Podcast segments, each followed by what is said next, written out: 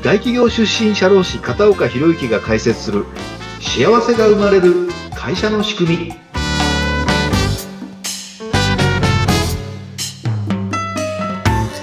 はいこんにちは。社会保険労務士の片岡博之です。よろしくお願いいたします。はいそしてインタビュアーの水野由紀です。どうぞよろしくお願いいたします。よろしくお願いします。さて片岡さん第1回目の配信がい。よいよスタートとなりますね。はいはい、え早速ですが、まずは片岡さんご自身の自己紹介をお願いできますか？はい。あの、私ですね、あの、生まれてからですね、まあ、宇都宮に育ったんですけれども、小学生の頃からトランペットを吹いておりまして、はい、まあ、本当は音楽大学に進みたかったんですけれども、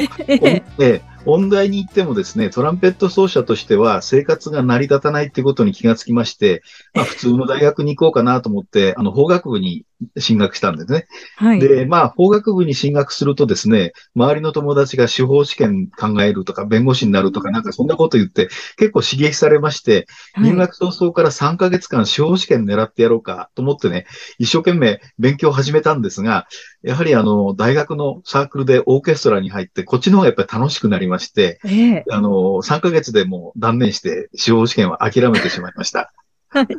はい。で、その後ね、あの、ずっと4年間は勉強そっちのけでオーケストラに没頭しまして、はい、一応あの、その当時ですね、就職人気ナンバーワンかツーぐらいの大企業の損害保険会社に就職をしたんですが、はい、でも、これもやっぱりですね、あのー、法曹界の未練はちょっとあったんですよね。あの、オーケストラにかまけて、あの、法律の勉強しなかったんで、まあ、ちょっとどうかなと思ったんですけど、まあ、あのー、損害保険会社で、なんだかんだで30年ぐらいずっとそのままいてしまいまして、はい。で、まあ、定年退職を、まあ、目の当たりにしたときに、うん、このままなんかね、あの、再雇用で、えー、今までの仕事をやっていたんでは、ちょっと人生これでいいのかいな、というふうに思いまして、ふと思い立って、社労士試験っていうのを、あの、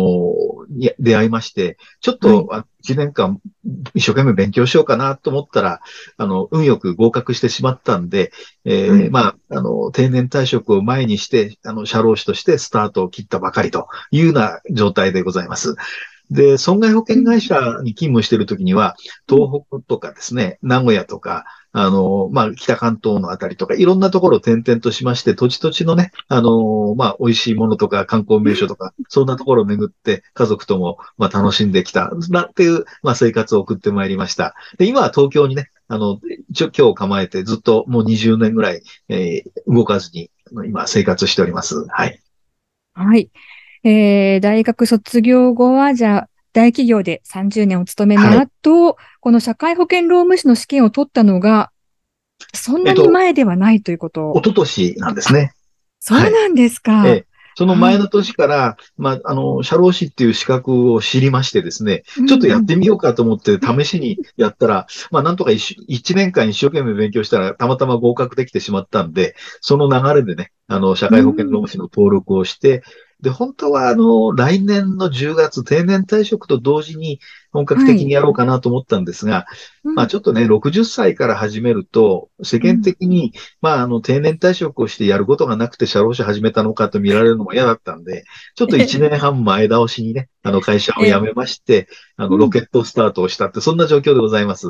うん。ただやはりこの30年間の、えー、大手の損保会社、はいでの勤務というのは生きていらっしゃるんでしょうね。そうですね。あの、経営品質なんていうこともやりまして、その時に中小企業の経営支援なんかもかなりの数やりましたし、あとはその後ですね、ええ、あの、東日本大震災のちょうどあの、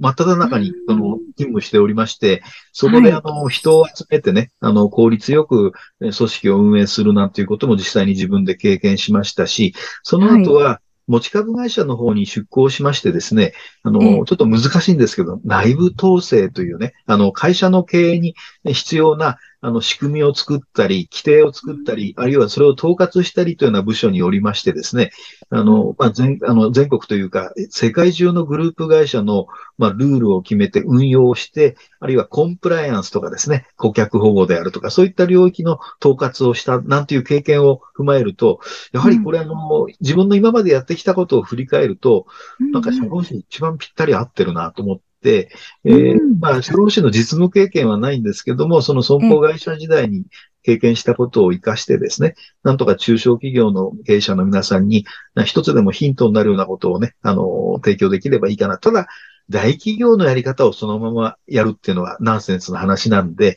それぞれの中小企業の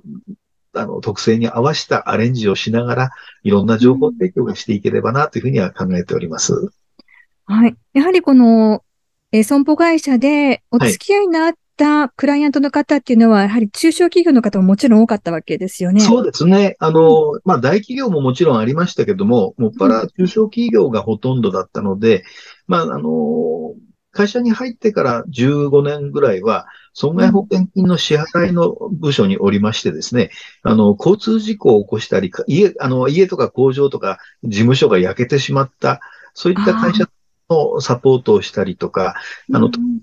保会社では、まあ、事故を起こしますとね、トラックが動かないだけじゃなくて、もちろん相手に迷惑かけてしまいますし、運転トラックが動かないと働けなくて遊んでしまう。そういったあの非効率な状態をどうやって、まあ、あの、減らしていくかなんていうこともさ、なので、えー、まあ、特に運送会社さんの社長の悩みなんかは、昔聞いた、あの、経験ですけれども、少しでも、まあ、あの、悩み解決にお役に立てる情報提供なんかできるんじゃないかなというふうには考えております。いろんな業種の方とのきっとお付き合いがあったので、そうですね。はい、そうですね。あの、いろんなこう、俯瞰で見るっていったところでは、やはりこうした経験が生きてらっしゃるのかなっていう気がしますね。はい、あの、まだまだまだですけどね。あの、それほどたくさんのお客さんと知り合ってるわけじゃないので、これからというところだと思います。はい。さあ、そしてその社会保険労務士というお仕事の内容なんですけれども、はい、具体的にはどういったことをしていかれるんですか？はい。一般的な社会保険労務士っていうのは、給与計算であるとか、社員の入隊者の手続きを行政にするであるとか、まあそういったところから始まって、まあ経営側と、まあ従業員側のトラブルですね。そういったことを、まあ防止する仕組みを作ったり、一番多いのは、まあ労務相談。あの、経営者さんから従業員とこんなトラブルが起こり始めてる。あるいは従業員からこんなこと言われてるんだけども、どういうふうに対応したらいいかっていうご相談を受けた。それに対する、まあ、あの、解決のアドバイスをする。それが一番の、あの、業務なんですが、私の場合にはそれだけではなくって、やはり中小企業っていうのは、あの、人が採用なかなか最近難しいんですよね。で、採用できても、定着せずにすぐ辞められてしまう。で、これはどれ、何が原因なのかっていうのはその会社さんによって違うんですけども、その会社さんの状況に合わせて、あの、辞めない人材を採用して定着して、その従業員がモチベーション高く働いて、会社の収益にいい影響を与えるような仕事をしてもらうために、あの、どういった仕組みを作って、どういうふうに運用したらいいかっていうことを、あの、まあ、経営者さんにアドバイスをさせていただく、あるいは実際に自分で動いてですね、あの、まあ、あの、経営のお手伝いができたらいいかなというふうには思っておるんですね。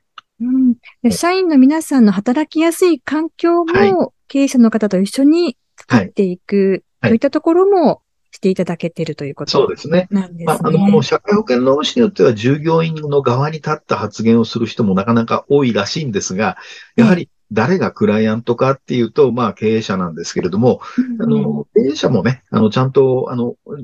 正しく理解している人とそうじゃない人がいるんで、従業員は、あの、材料なのか、財産なのか、あの、人材の財の字がね、あの、材料の財と、あの、財産の財と、二通り、あの、表現する方が多いんですが、私は材料ではなくて、財産。そういう感じで、あの、経営者と、まあ、同じ方向を向きながら、この財産をどういうふうに活かしていくのか、その財産となる従業員の方たちの幸せをどう考えていったらいいかっていうことを一緒になってね、あの、壁打ちになったり、伴走者になったり、そういった形で、あの、サポートしていこうかなっていうふうに思っております。うん。片岡さんならではの視点で、経営者と、はい、そして社員の方をつないでいくはい。といったところですよね。ねはい。さあ、そして、そうしたえお仕事されている片岡さんですが、今回はこのえポッドキャストの中で番組を配信していこうということになったわけですね。はい。どんな思いで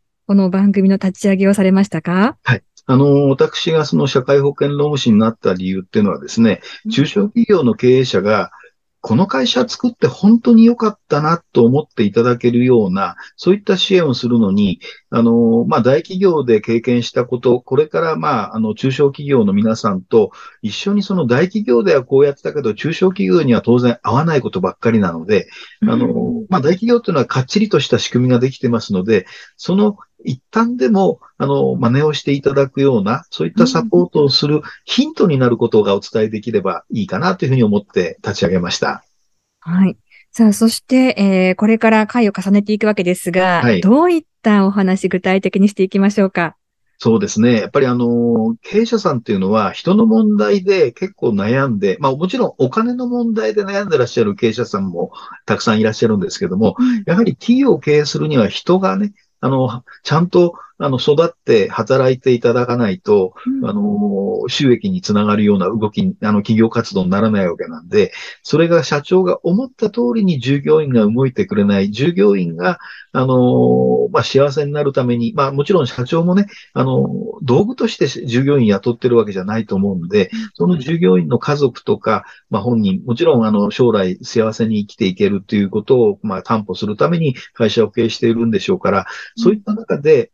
ぱり小さいことから大きいことまでいろんなトラブルがあったり悩みが起きてくると思うんですね。で、その悩みをあの、一つでも、まあ、少なくできるような、で、まあ、悩んで眠れない夜を過ごす社長さんも多いと思いますので、社長さんがね、人の悩みから解放されて、安心して眠れる環境づくりのためのお手伝いの、まあ、情報提供が、あの、できればと。で、あの、まあ、いろいろね、ご質問、ご相談、この番組の中でもいただくと思いますので、そういったものに一つ一つ丁寧にお答えをして、えー、自分でももう直接必要があれば手を下すお手伝いをする。そんな感じで進めていければなというふうに考えております。はい。せっかくですからね、こう聞いてくださっている方の質問、はい、それから疑問、ね、こういったところを一つ一つ解説いただけるといいですよね。はい。はい。え、これもし、あの、あ、今相談乗ってほしいとか、こんな話聞いてほしいっていう方いらっしゃったらどうしたらいいでしょう？あの、まあ、私の事務所の方にメール、電話をいただいてもいいですし、この番組の中でね、直接あの、入ってきていただいても構わないと思いますので、